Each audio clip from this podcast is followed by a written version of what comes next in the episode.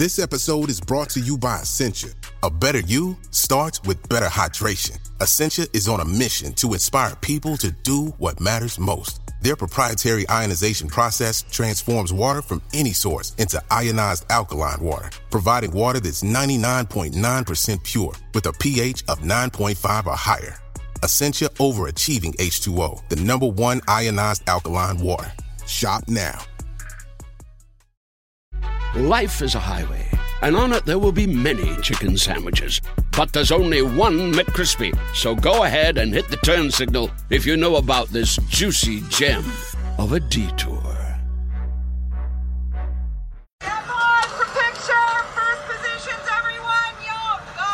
And action!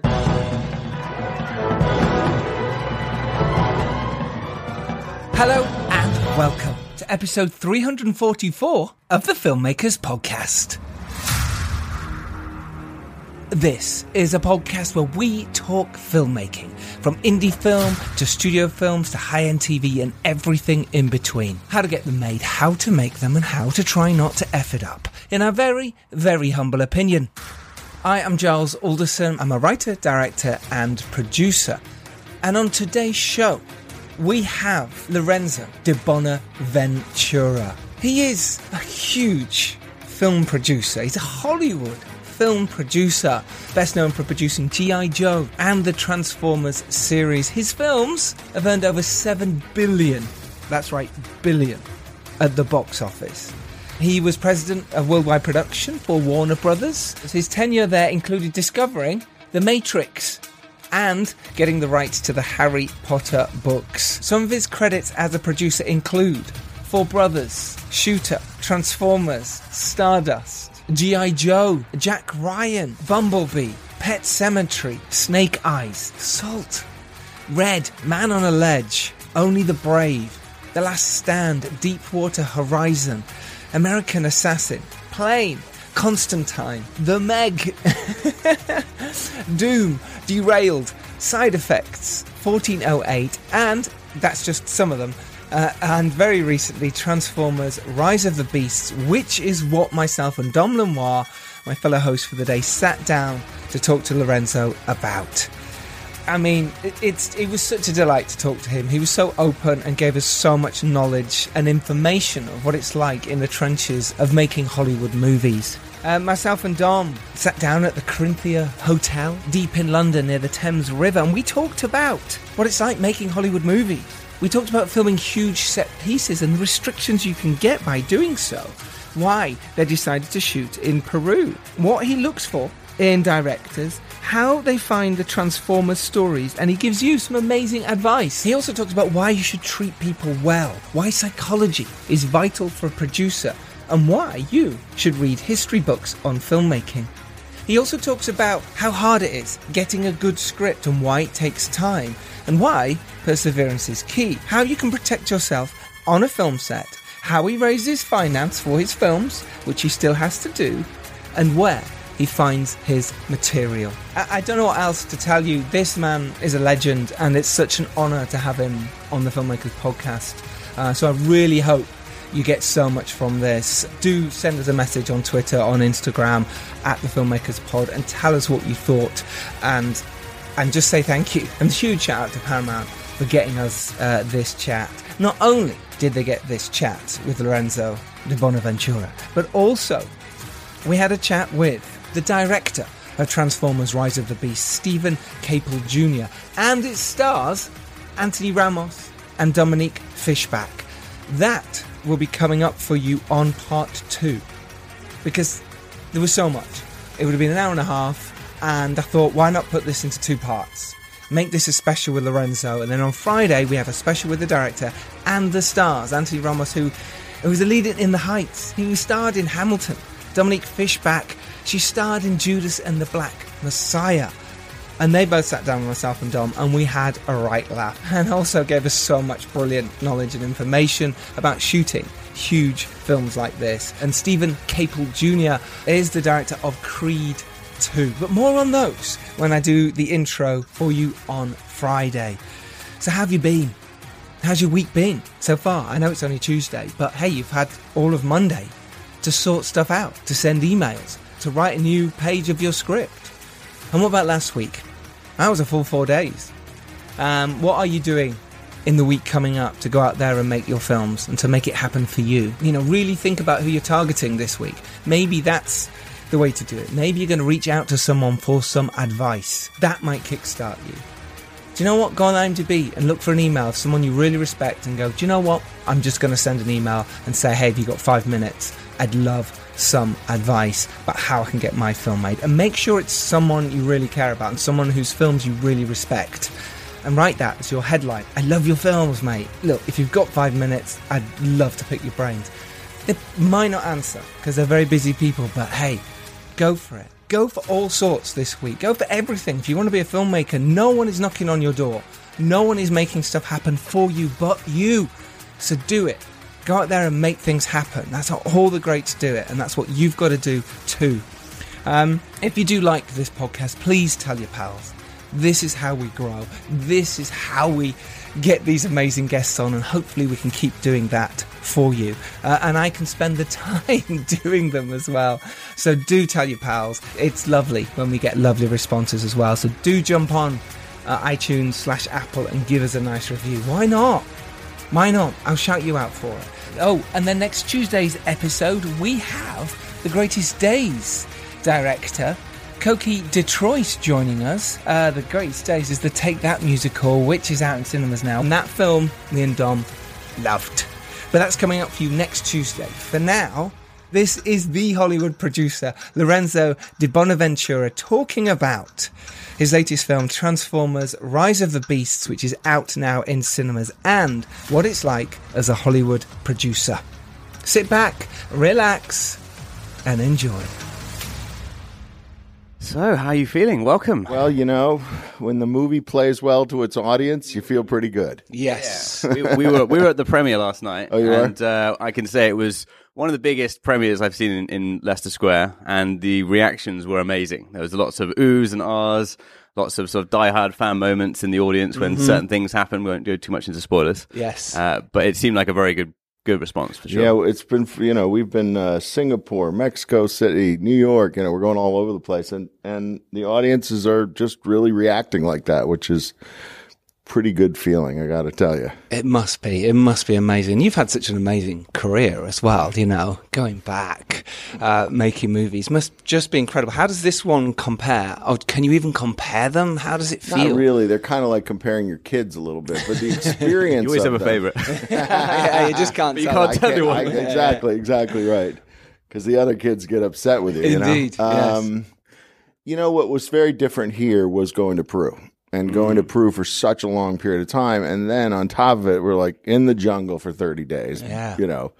Sweating, sweating. It was so hot. And then we're next thing you know, we're at 10,000, 12,000 feet shooting. So one, you couldn't breathe. The other, you couldn't get cool. It Yes. was, but it was, it was an amazing adventure, really. Yeah, it must have been. I remember seeing that uh, uh, yesterday at the premiere on the Mm-hmm. screen and just seeing Peru and uh, I want to pronounce it right, Michu. Machu, Machu Picchu. Picchu. Machu Picchu. You, you didn't pronounce. I know. I wanted to. and seeing that, I went, "Oh my god, they got to film there!" And Yeah, that was it my instant reaction. Was like, "Is that real? Is that CG?" No, no, they were there. Yeah. Tell us about actually organizing? Well, it's a that. magical place, first Sure. of all, and and apparently they have only allowed it once before, and it didn't go well. Mm, I heard. So they banned Yeah. it for a very long period of time, and, and there were a lot of rules about how you shot there because no real Transformers. no real Transformers. Although there were some articles in the Peru papers going, "How dare they bring Transformers up onto? They're going to ruin it." And it's like we tried to explain to them, no, and it's like it was really people were irate, you know. And then, yeah, I mean, what was interesting was that's about nine thousand feet. We're at the highest, I think, and um, you know, you're you're you're hefting equipment up there, but you're not allowed to bring cranes. You're not allowed to bring a lot of the things that we use, batteries, all that stuff, food.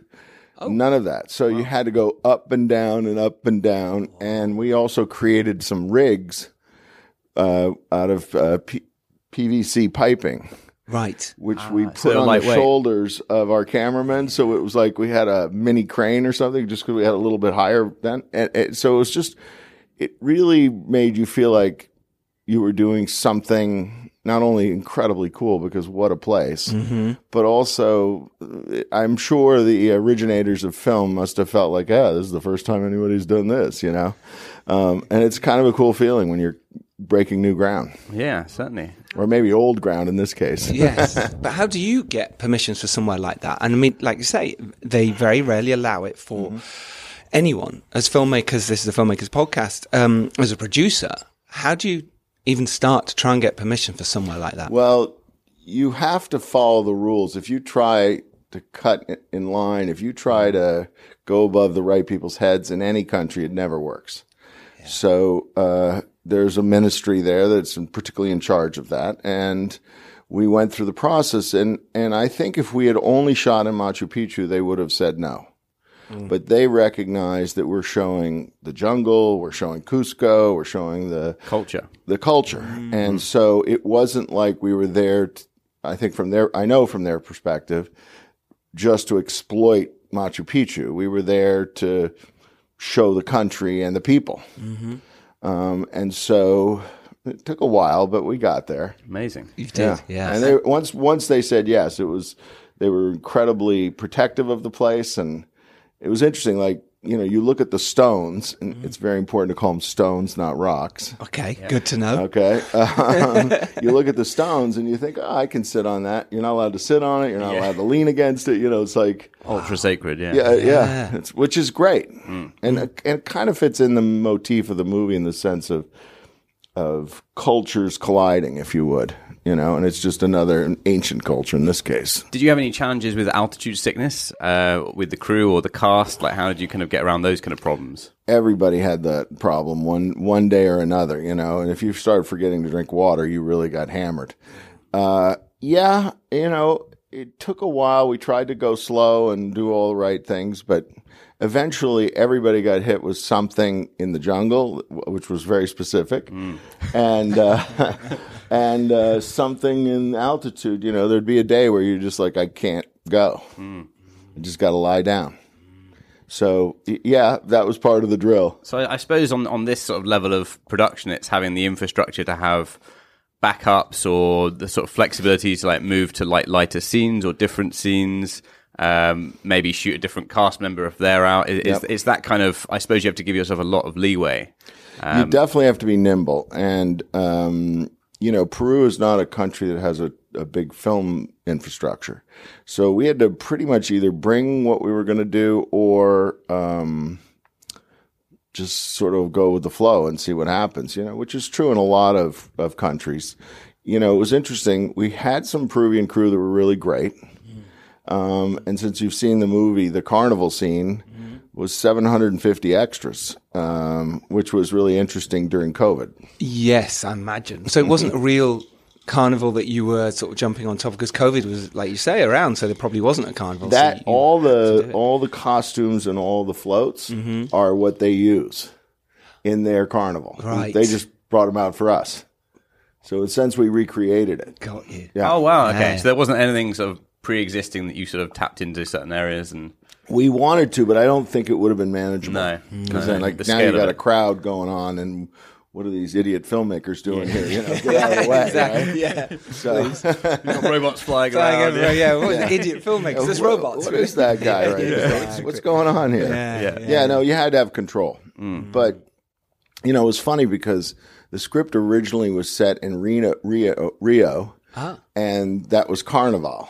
Yeah. And I always wanted to go to Machu Picchu, and I kind of felt like we've seen Rio a lot, mm. but we haven't seen Peru, and we definitely haven't seen Machu Picchu. So I said to the writer, "Put Machu Picchu in there," mm. and somehow it stayed. I'll You just know, have and- to get permission later, Yes. right? Yeah. And then what was crazy was they had their own version of a carnival. Mm. So it was always written in. It just it's a different carnival. yeah, and, and equally as rich culture as well. Yes, Yeah. equally as Yeah. rich. And on that, you know, you picked a brilliant director with Steven Caple Jr., but yet, you know, he'd done Creed 2 before that, Yep. but not and necessarily anything as big as this. Transforms is its own beast, literally, Yeah. uh, to, to do a pun. So why him, you know, for you as a producer to pick someone like him as a director? What was it? What was the things that worked for you? Well, you have to go back to Bumblebee for a second because Yeah. Bumblebee, I think, was very uh, was very successful in creating an intimate emotional experience for the audience. And we really wanted to bring that into the bigger scale. And so we were looking for directors that had a great sense of emotion, great sense of character development. And if you look at his work in television and in movies, he draws really great characters and really understands, I'll say, emotions of humanity. He's got a very strong sense of humanity individually. So when we met with him, that was our thinking. Um, we can help teach him, offer him the tools of technology, and we've done it a lot, so we know how to sort of bring somebody up to speed a little bit. And we do have somebody in our back pocket named Michael Bay who can explain to a director, mm-hmm. director, director, what's the fear, what's the tricks, what's that as a director.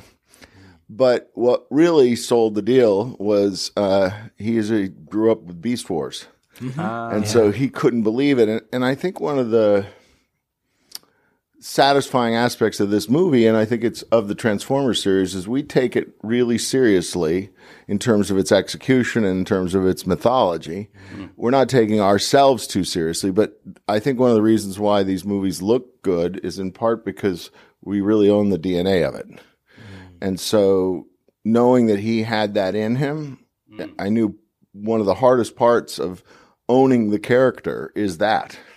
And, and sort of going on to that point, because I mean, I, I grew up on the, the Transformers movie. I used to watch the TV series. That was like, Great. you know, You're making ecstasy. me feel old. Ecstasy to me as a kid. Yeah. I hear you're doing an animation though. Is that right? We are. We are. Yeah, very cool, very cool. Um, but but how do you how do you balance? I mean, this one to me felt like one of the more closely linked to. I mean, you've got Unicron, Mm-hmm. you've you've got a lot of moments with like Bumblebee. I'm not going to go into too much into it, but you've got a lot that sort of fits into that original um, part of it. How much do you?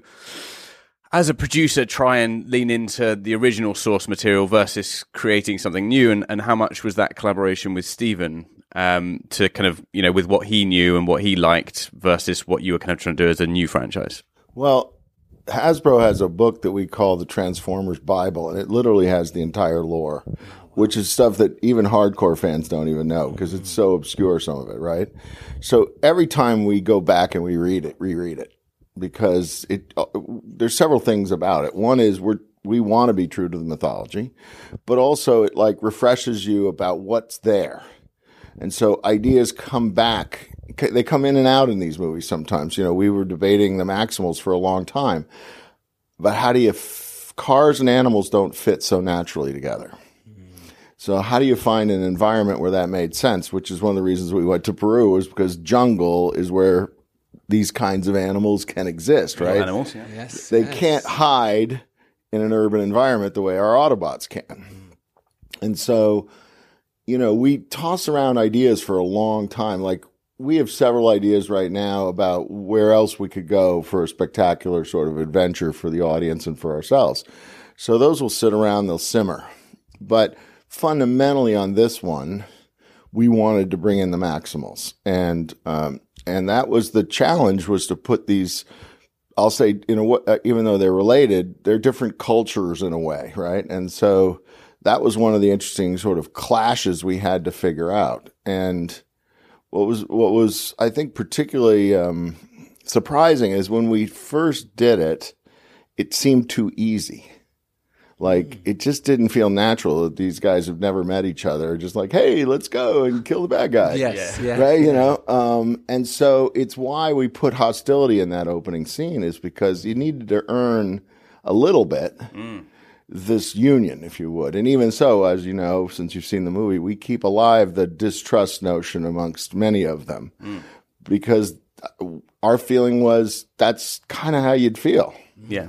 Um, going on to producing then and making Mm-hmm. movies like this, is there any kind of like you mentioned there, you've got Michael Bay in your corner as well, etc. But you've been involved, you know, a, a long time with these and a long time in making movies.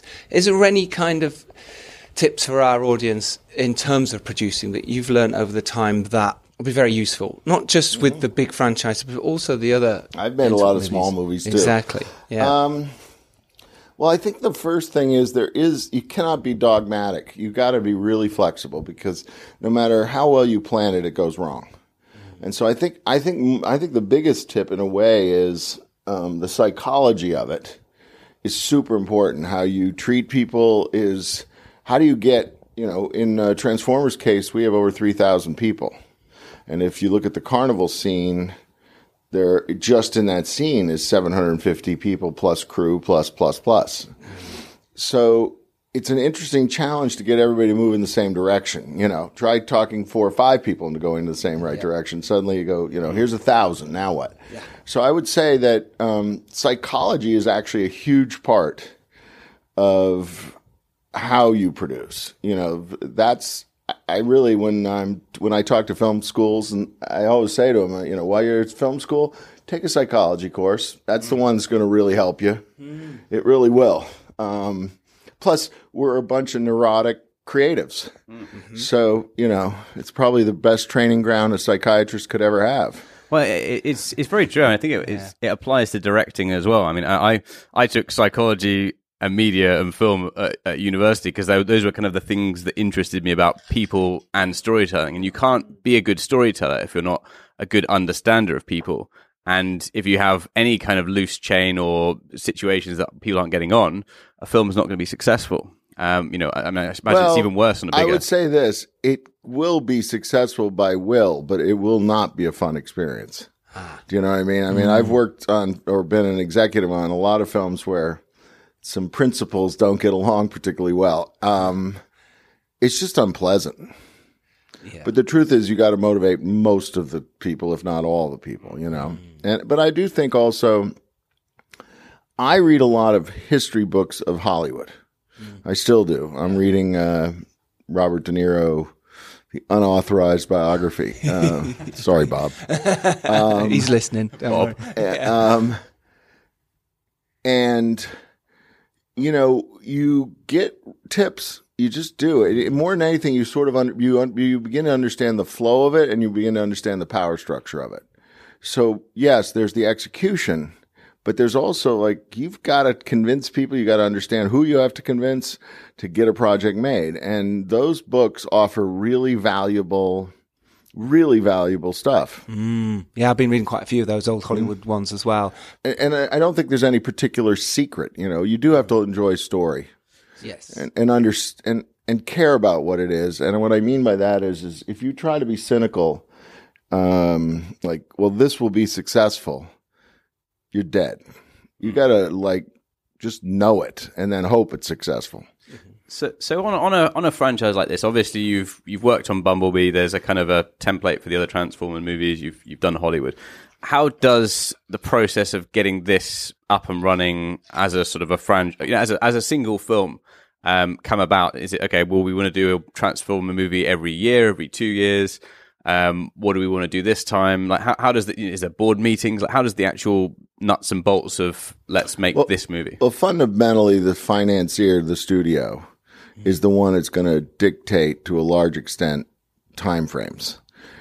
It would be we'd be dead if we tried to do one every year because this one took two and a half years, and now we were dealing with COVID, so it's a little bit. But most of the time, it's full two years, um, and so I prefer personally I prefer about a three year time frame, but often now people are more anxious to keep making movies. So sometimes we're working on a two year time frame. It's super hard because it doesn't leave you a lot of room to be wrong. It takes a while to develop a good script. You know, it just doesn't happen. Every once in a while you get super lucky, but generally speaking, it's a heavy lift and takes a period of time before you can even do it. And I think with what is particularly difficult for a studio is you have to spend hundreds of millions of dollars before you really see anything. You know, you're committed to not only the production budget, but you're committed to the marketing budget, which is sometimes bigger. So, you know, it takes a while to get a corporation behind that.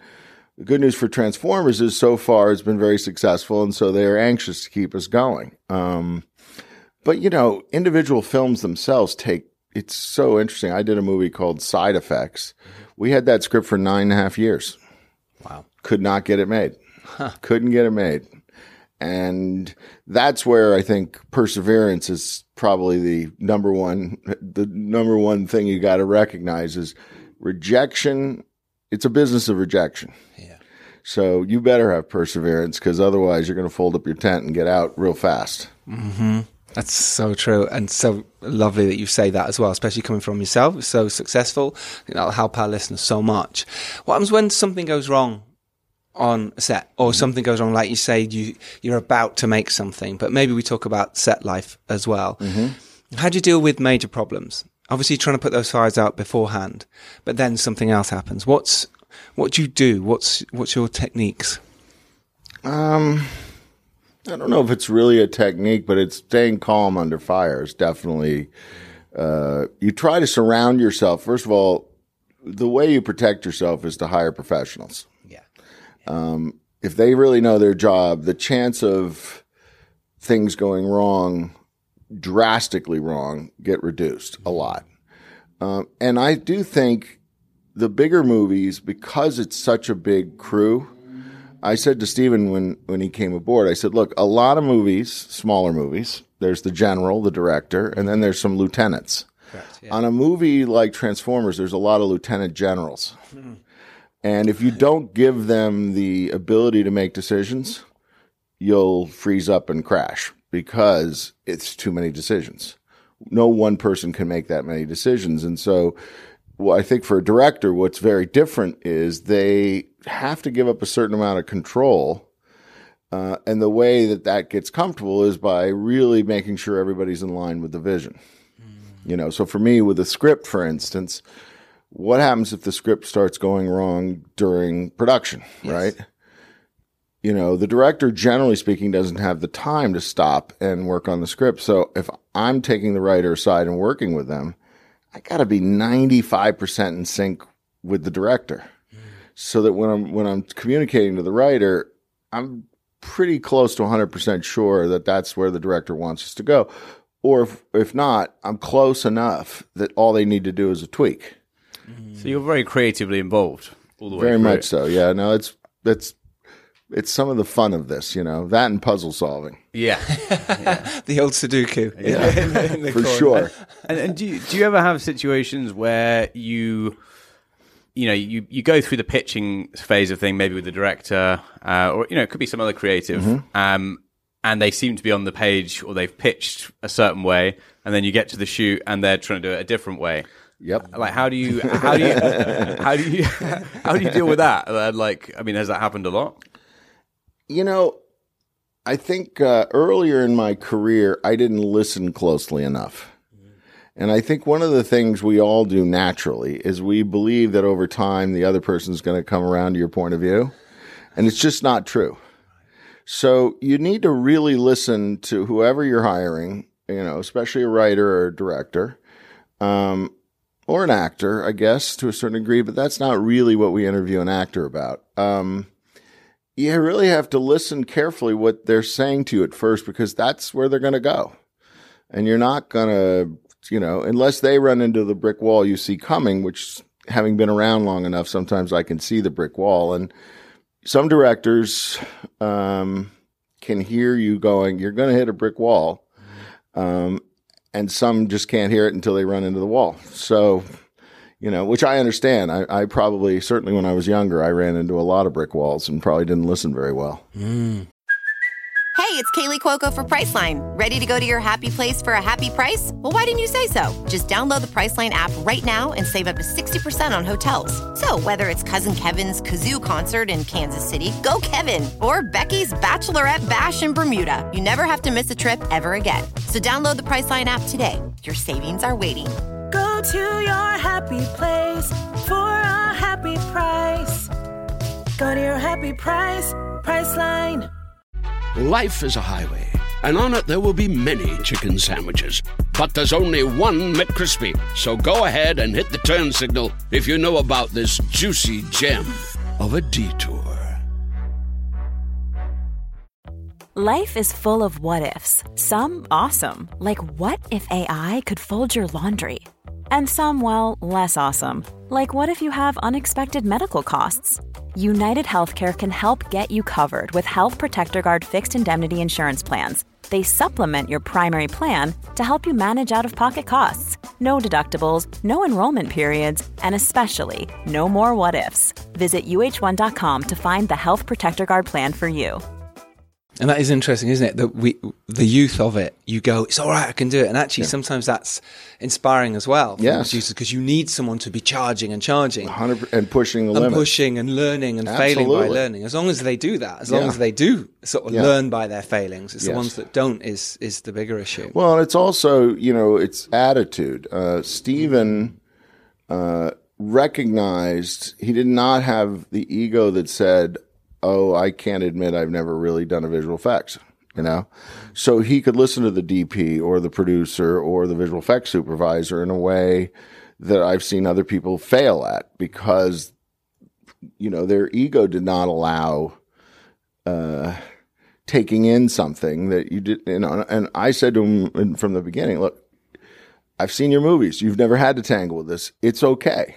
Right. We're going to give you all the tools and then you're going to figure out how to make it your own. You know, and then when you see the movie, it has a, you know, technologically really strong, but it also has his twist on it. Hmm.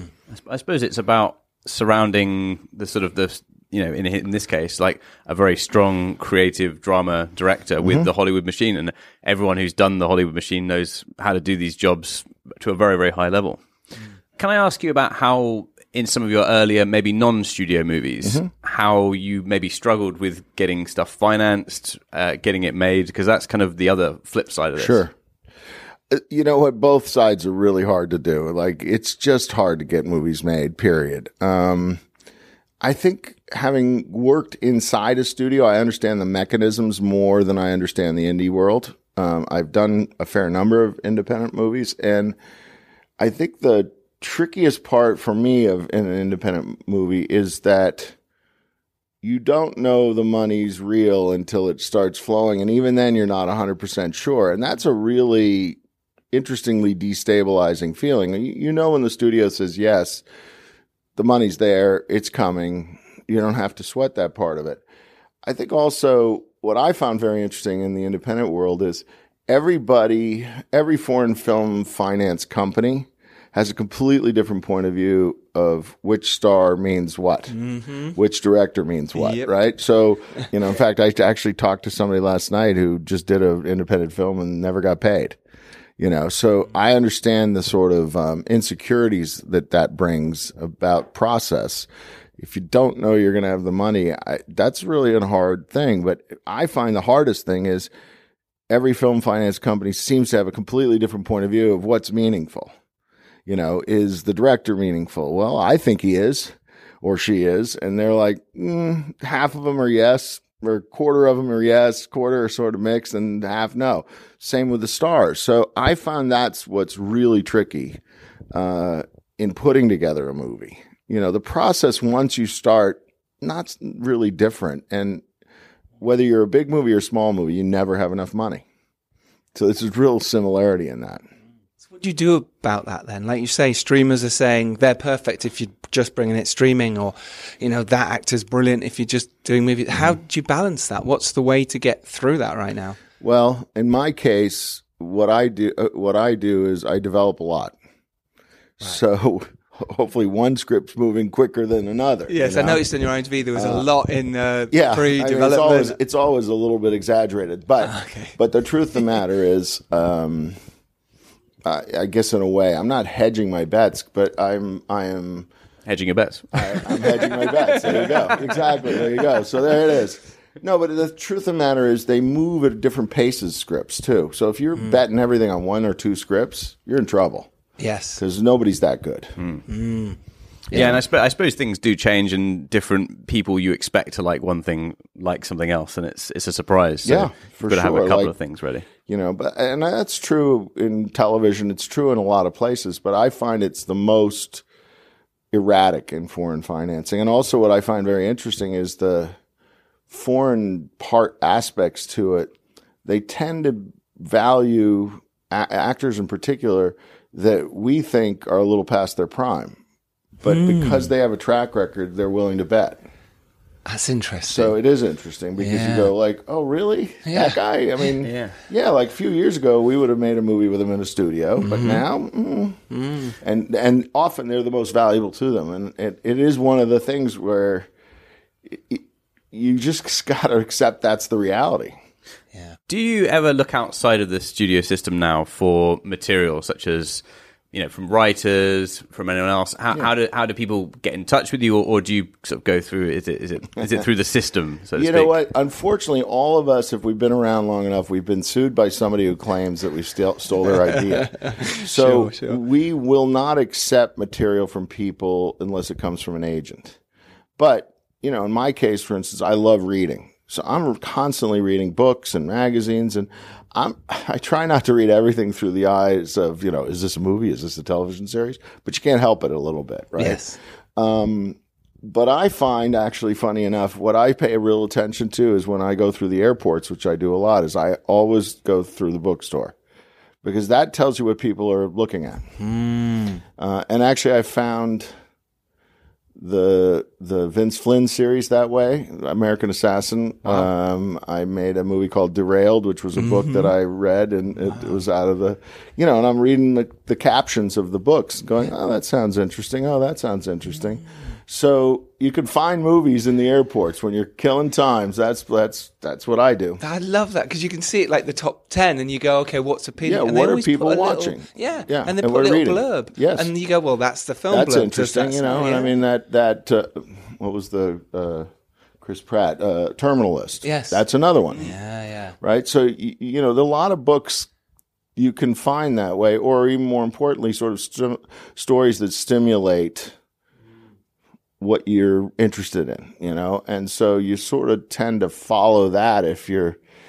You know, I have to spend a lot of time killing time in an airport, so Mm-hmm. I'm always going through the, the not just the top ten, but also just looking at titles and going, is anything gonna Yes. grab my? But also, you know, uh, we did a movie called Deepwater Horizon, which was a New York Times Mm-hmm. Mark article. Wahlberg, brilliant. Yeah. oh, that was an article. It was a New York? Times article um, that was brilliant, and it they had literally the reporter had um,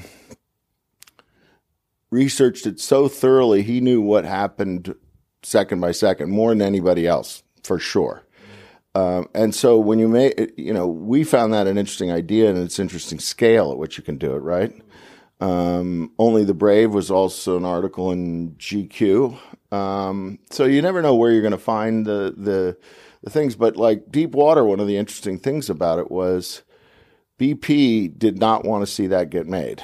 Of course, of course they And, did. Didn't and of course, the film company was terrified that uh, BP was going to sue them for every dollar they had and all this stuff. So the New York Times actually supported the film. It's a New York Times uh, supported article, et cetera. And so the validity of the story was based on the reporter's work.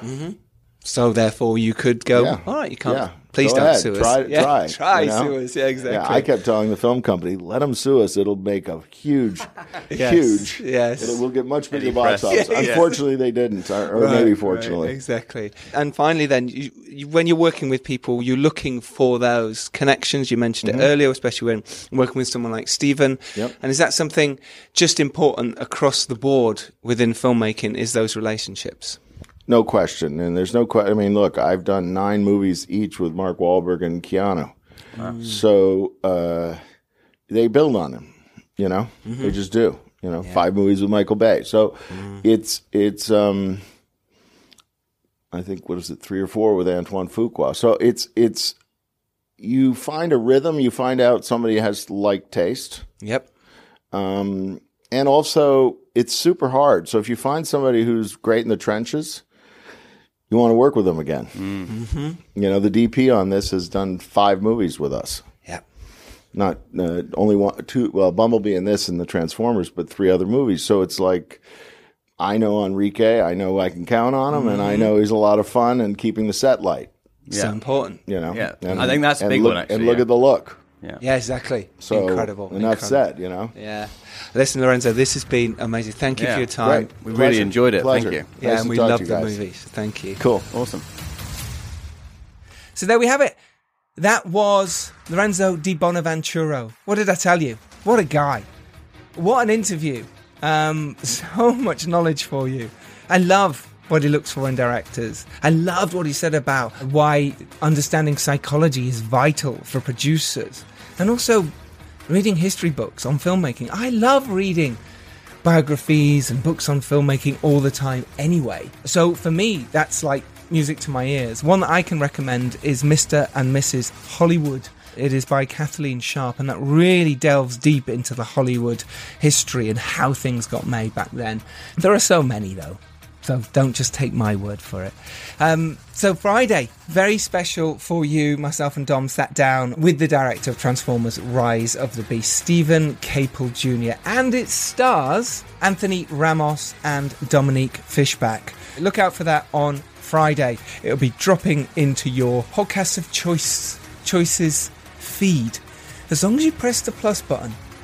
I've noticed that. I don't know about you if you've been listening to a new podcast uh, and then you try and find it again and it's disappeared off your feed. You need to press the plus button on the top right, and that means you've subscribed, and therefore they'll come to the top of your feed. So do that with the Filmmakers Podcast if you haven't already.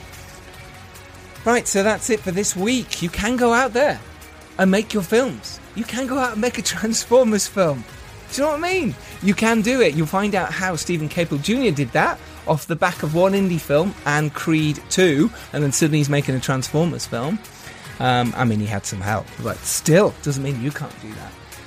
And go out there and believe in yourself. And if you're lucky enough to rise up and do well, and I mean this, you need to send the elevator back down. All those people who are starting out who would love that little bit of help. So if you do get an email this week from a young filmmaker or an old filmmaker, but just starting out on this journey and just want some advice, do you know what? Be kind enough. Do it. Go, yeah, do you know what? I will reply. Yeah, do you know what? I'll jump on a Zoom for 10 minutes or a call. Why not? Send that elevator back down. I know most of you do it anyway, but I tell you what, it means so much. Um, enough of me whittling on. like I say, we will see you on Friday for part two of our Transformers special. For now, thank you so much for listening, and we will see you on Friday.